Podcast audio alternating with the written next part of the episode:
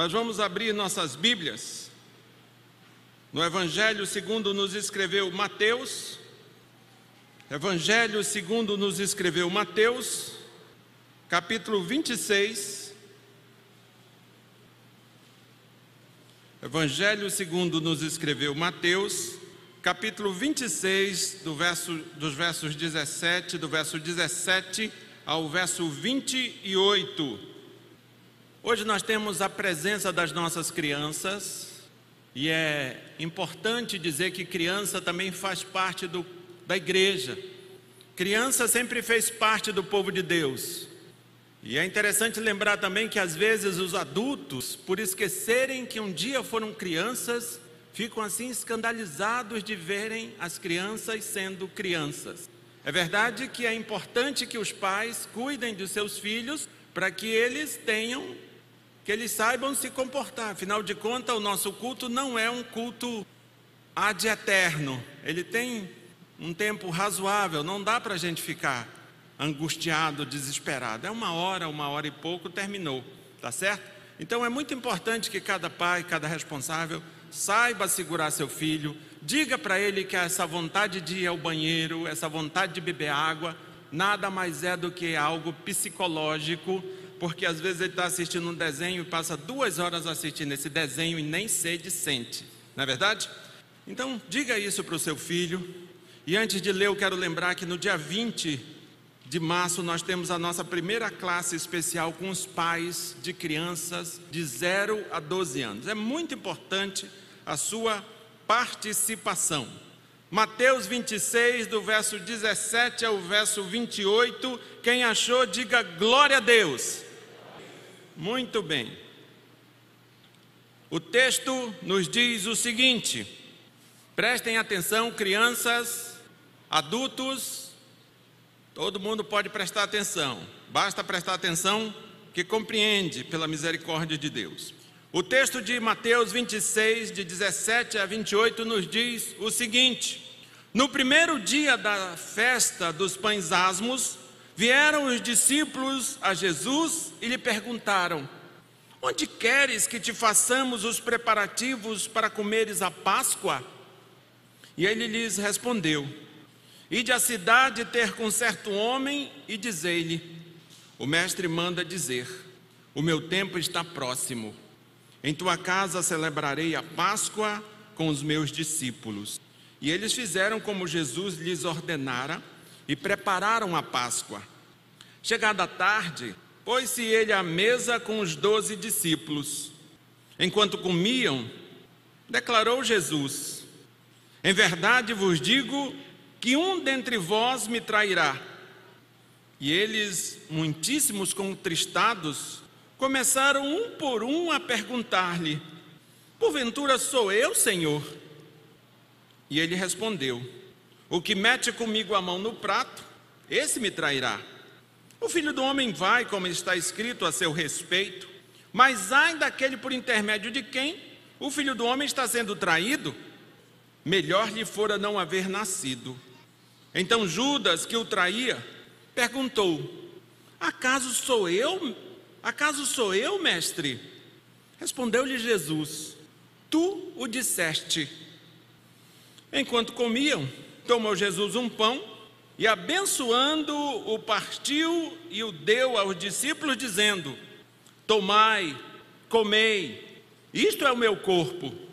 A seguir tomou um cálice e, tendo dado graças, o deu aos discípulos, dizendo: Bebei dele todos, porque isto é o meu sangue, o sangue da nova aliança, derramado em favor de muitos para remissão de pecados. Nós vamos fechar os nossos olhos, todo mundo fechando os olhos, até quem está desenhando. Vamos fechar os nossos olhos e vamos orar. Deus Todo-Poderoso, obrigado pela tua palavra, obrigado porque a tua palavra teve e tem poder de dar ordem ao caos, porque quando nada existia, a tua palavra disse que tu disse: haja luz e houve luz. Deus, que a tua palavra nesta noite traga ordem às nossas vidas, traga ordem à nossa percepção, a nossa cosmovisão, traga ordem ao que somos e ao que fazemos. Traga ordem, Deus, a todo o nosso ser, a toda a nossa existência.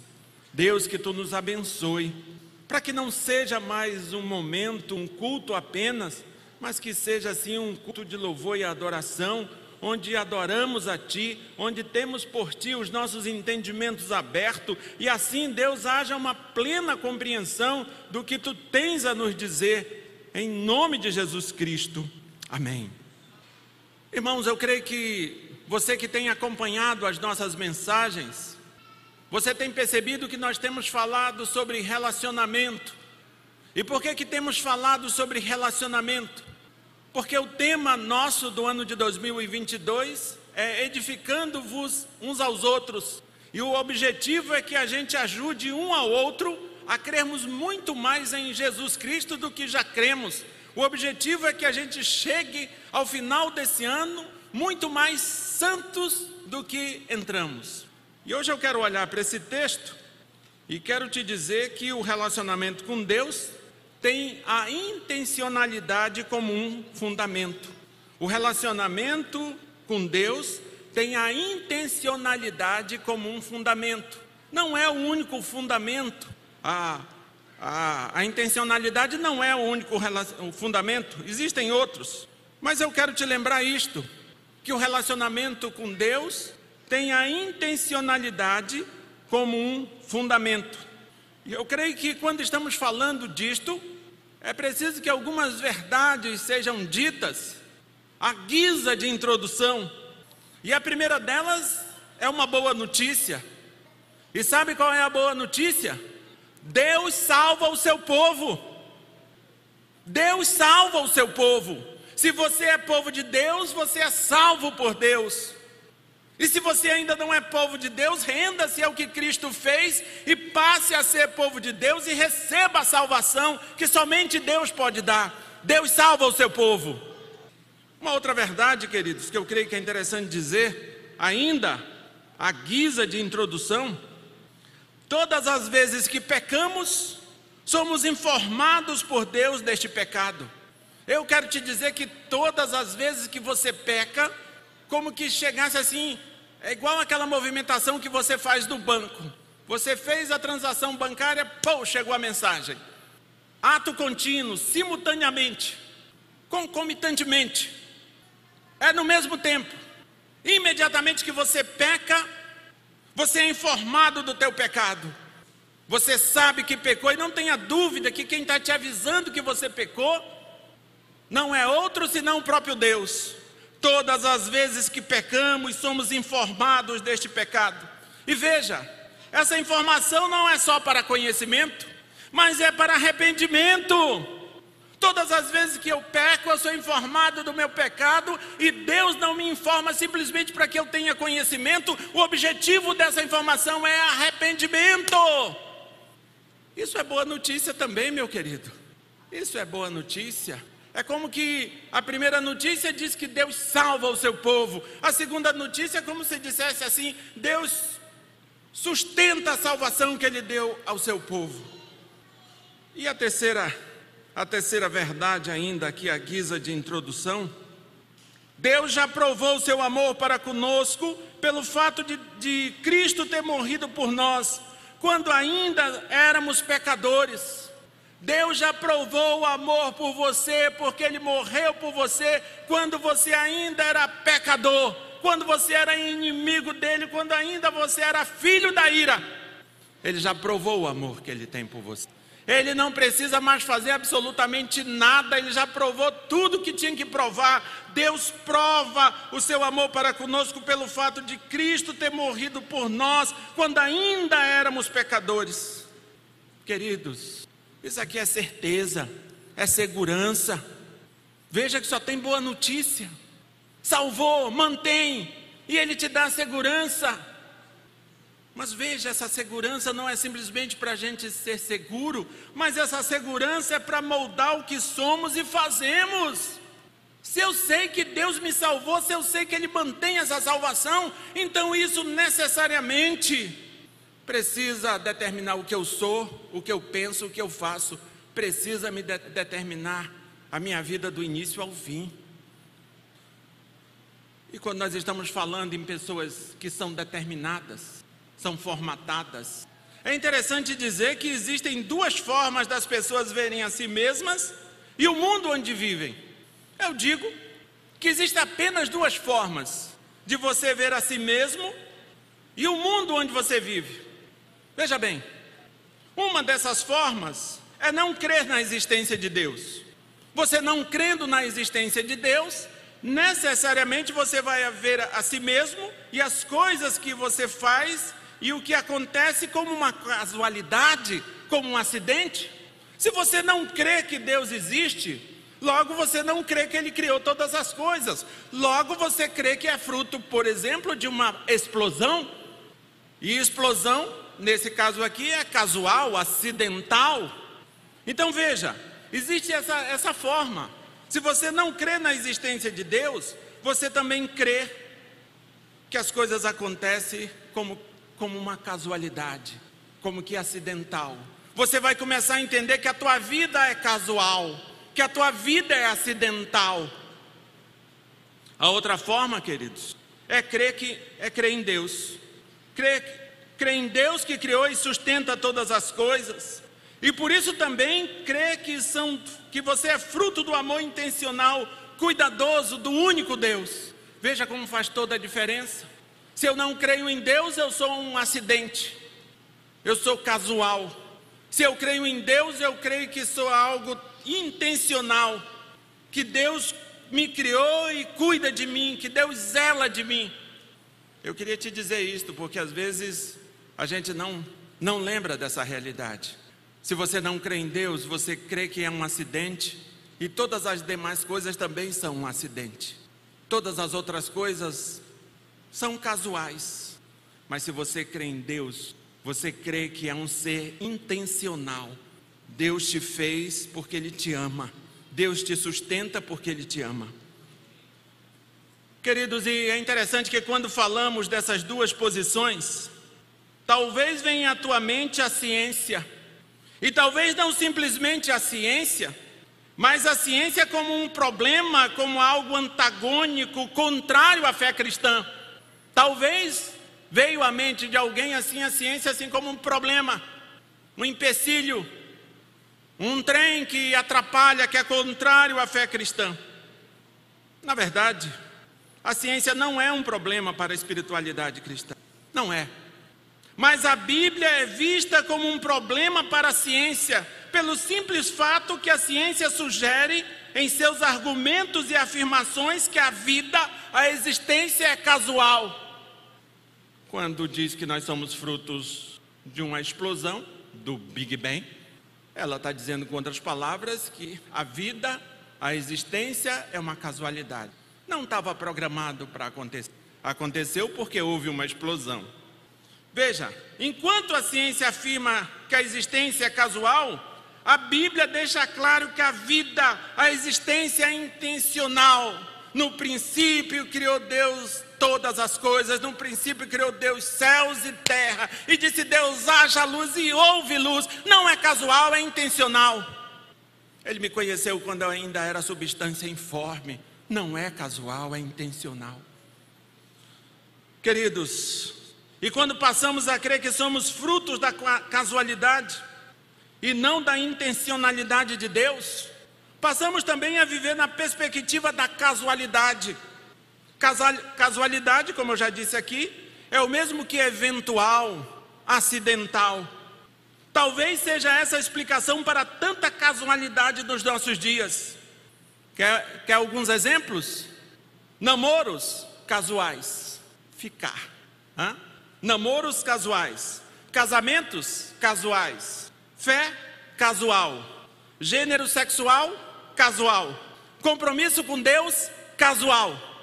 É ou não é? É, é isso que nós vemos nos nossos dias, casualidade para tudo que é lado. E eu creio que quem tenta encarar a si mesmo e a vida como que uma casualidade, é porque não crê na existência de Deus, acha que a sua própria vida é uma casualidade. Por isso eu não preciso pensar em nada do que eu estou fazendo, por isso eu não preciso pensar por que eu estou fazendo e onde isso vai me levar, porque tudo é casual. Queridos, a vida, a existência, você não são casuais, são intencionais, são frutos do amor intencional do Deus Criador. É isso que você é, fruto do amor intencional do Deus Criador. Você não é um acidente, você é o fruto de Deus, do amor intencional do Deus Criador. E quando a gente volta os nossos olhos aqui para o texto de, do Evangelho de Mateus, porque talvez você disse, ele deu uma viajada agora e nunca mais vai voltar. Estamos voltando. O propósito do Evangelho de Mateus é despertar nos cristãos a prática de promoverem o reino de Deus de forma intencional. Esse é um dos, dos propósitos do Evangelho de, de Mateus, de promover, de levar os crentes, os cristãos, à prática de promoverem o reino de Deus de forma intencional. Eu vou falar de Cristo, mas eu sei exatamente o que eu quero falando de Cristo. Eu vou falar de Cristo e eu sei exatamente por que eu estou falando de Cristo. Intencionalidade. Ah, eu estava assim, sabe, encontrei com alguém sem querer, eu fui falando, falando, de repente estávamos falando de Cristo e vida eterna. Não é assim, mas é promover a promover o reino de Deus de forma intencional. Veja, aí você olha para o texto de Mateus, você vai ver que, que por isso Jesus deve ser assim apresentado como tão esperado rei que trouxe o cumprimento do plano de redenção de Deus aos seus escolhidos. E você vai ver ainda que nos capítulos 26 a 28, é, esses dois capítulos, esses, essa porção de texto, exaltam Jesus ao chamar a atenção para o seu grande sacrifício na cruz a sua vitória sobre a morte e a sua recomendação à igreja para continuar expandindo o reino de Deus até que ele volte. Em Mateus 26, 17 a 28, que foi o texto que nós lemos. Na verdade, esse texto, ele desmancha toda e qualquer ideia do casual, do acidental e mostra que as, as ações de Deus e das pessoas são intencionais. Por exemplo, a Páscoa a traição de, de Judas e o objetivo de revelar os significados do pão e do vinho são exemplos claros de intencionalidade. O que temos em Mateus é o desenvolvimento da execução da intencionalidade do amor de Deus. Temos Jesus às vésperas de cumprir sua missão de realizar a sua obra de redenção que nos levará a viver nesta e na outra vida de forma intencional. O relacionamento com Deus tem a intencionalidade como fundamento. E quais são as evidências, queridos, desse relacionamento, desse relacionamento intencional? Você vai ver que dos versos 17 a 19, eles nos mostram a primeira evidência. E qual seria essa primeira evidência? É, na verdade, a celebração da Páscoa. A celebração da Páscoa é a evidência desse amor intencional de Deus. Veja, quando nós estamos falando da celebração da Páscoa, a celebração da Páscoa fazia o povo de Deus lembrar que Deus trata o seu povo de forma diferente da que trata os que não são seu povo. Uma das coisas que a celebração da Páscoa fazia com o povo judeu, com o israelita, era lembrá-lo que Deus tratava eles, tratava o povo dele de forma diferente que tratava o povo que não era seu povo, aqueles que não eram seu povo. Você vai ver ainda que, por ocasião da instituição da Páscoa, em toda a família que não houve obediência à palavra de Deus, e assim não mataram um cordeiro, não comeram sua carne, não usaram seu sangue para marcar a casa, houve pranto por causa da morte. Mas em toda a casa que foi morto um cordeiro, sua carne comida e seu sangue usado para marcar as vergas das portas, não houve morte. A comemoração da Páscoa, queridos, diz com todas as letras: Deus salva o seu povo. E isso deve determinar o que somos e o que fazemos. Na verdade, quando lembrarmos da celebração da Páscoa, quando celebrarmos a Santa Ceia, nós precisamos lembrar disso. Deus salva o seu povo. Se eu sou povo de Deus, eu sou salvo não por mim mesmo, não pelas minhas obras, mas pelo próprio Deus. Isso quer dizer o que, queridos? Isso quer dizer esperança. A esperança de manhã até falávamos aqui, a esperança é coisa de outro mundo, e é coisa de outro mundo mesmo porque vem de Deus. E a Páscoa, a Santa Ceia nos lembram isso. A esperança, a esperança não está na política nacional, internacional, não está na economia. A esperança está em Deus. E Ele salva o seu povo. Queridos, no relacionamento com Deus, a intencionalidade é um fundamento. E essa primeira lição aqui, a celebração da Páscoa, nos dá esperança, porque Deus salva o seu povo. Que eu e você possamos lembrar disso. Deus salva o seu povo. Ele nos salvou. Ele nos deu vida. E nos deu vida enquanto estávamos mortos nos nossos delitos e pecados, não havia possibilidade alguma. A Páscoa, a Santa Ceia é a esperança. Você tem esperança? Você tem esperança, meu querido? Essa esperança, na verdade, deve determinar o que eu sou e o que eu faço. E qual seria a segunda evidência? A segunda evidência está aí dos versos 20 ao verso 25. A segunda evidência desse relacionamento intencional é a indicação do traidor. Eu sei que Judas é filho da perdição. Eu não estou falando aqui, fazendo aqui algum tipo de elucubração que ele poderia ter, se, ter sido salvo. Não é disso que eu estou falando. Não é essa, essa construção mental que eu, quero, que eu quero realizar na tua mente. Mas eu quero te mostrar que essa indicação da traição é, na verdade, assim como que uma insistência de Deus porque lembre-se que a Bíblia nos diz o que foi escrito aos antigos, foi escrito para o nosso ensino. Então, o que está sendo escrito aqui no Evangelho de Mateus foi escrito para o nosso ensino.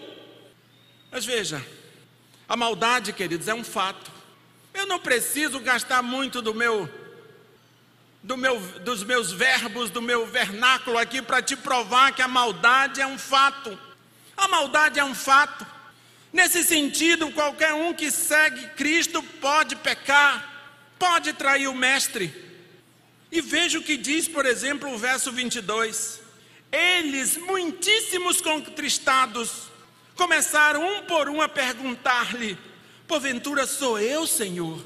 Ou seja, esses discípulos, eles tinham consciência que a maldade é um fato e por isso eles sabiam que qualquer um deles poderia traí-lo, qualquer um deles poderia pecar. A preocupação se estamos pecando, traindo o mestre deve ser real em nossas vidas. É por isso que o salmista diz: "Sonda-me e me conhece e vê se há em mim algum caminho mau." A preocupação se estamos pecando, traindo o Mestre, deve ser real em nossas vidas. A indicação do traidor, queridos, tem o objetivo de ensinar. Não importa qual seja a circunstância, se houver arrependimento, o perdão de Deus estará à disposição do que se arrepende. É isto que está nos ensinando aqui. Antes de elocubrarmos se Judas seria salvo se se arrependesse, pense em você porque nós já sabemos que ele não se arrependeu, mas pense em você. Porque o ensino aqui é que não importa qual seja a circunstância, se houver arrependimento, o perdão de Deus estará à disposição do que se arrepende. Então o perdão de Deus está estendido a você. A mão de Deus não está encolhida para que não possa te abençoar. O perdão de Deus está à tua disposição, meu querido e minha querida. Mas veja o verso 25 que você vai ver que ao invés de arrependimento, o que Judas demonstra é arrogância e desdém. Ele pergunta no verso 25, e ele sabia da resposta: Acaso sou eu? Como assim? Perguntar se é você, se, se você sabe que é você. Queridos, a mão de Deus não está encolhida para que não possa nos perdoar, mas muitas vezes nós temos usado de desdém, de arrogância para com, com o perdão de Deus aos nossos pecados.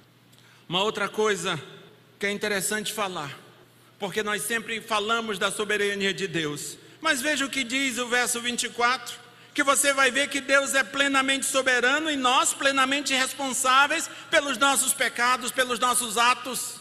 Veja, a mão de Deus está estendida para te perdoar, mas é responsabilidade sua se arrepender. O filho do homem vai, como está escrito a seu respeito, mas ai por intermédio de quem o filho do homem está sendo traído, melhor lhe fora não ter nascido.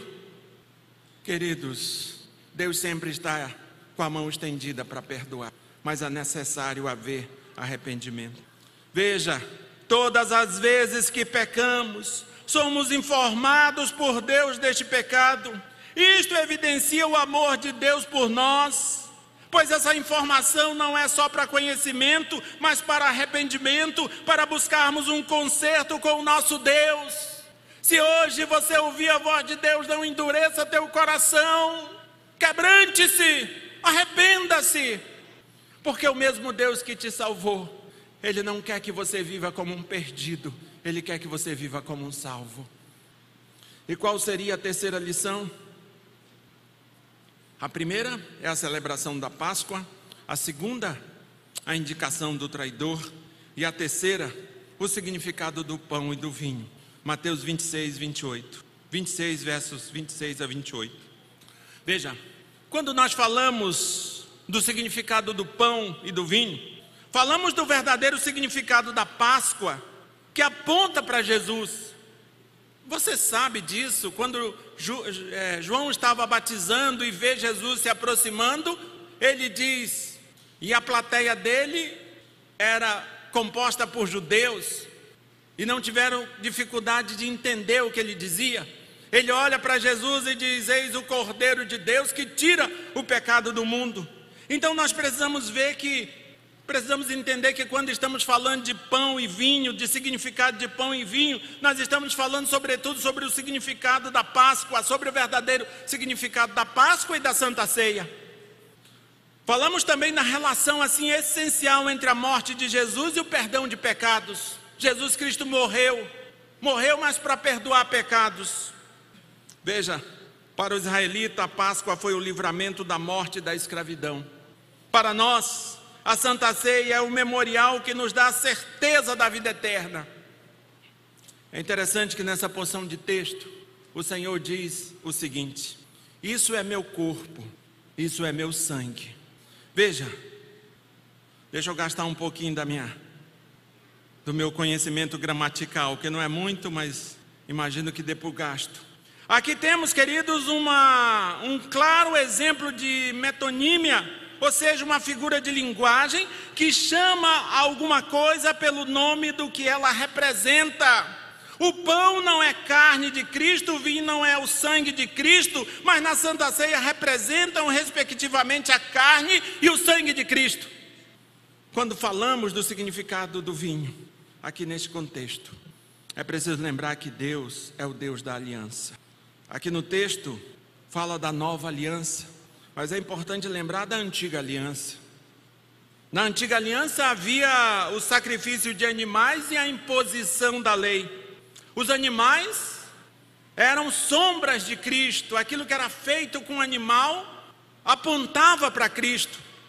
A lei tinha ao menos três objetivos, outro dia até falávamos sobre isso evidenciar o pecado, Romanos 7:5, deixar claro que não temos como cumpri-la, Romanos 3:19, e especialmente nos conduzir a Cristo, Gálatas 3:25. Veja, tanto os sacrifícios como a lei apontavam para Cristo.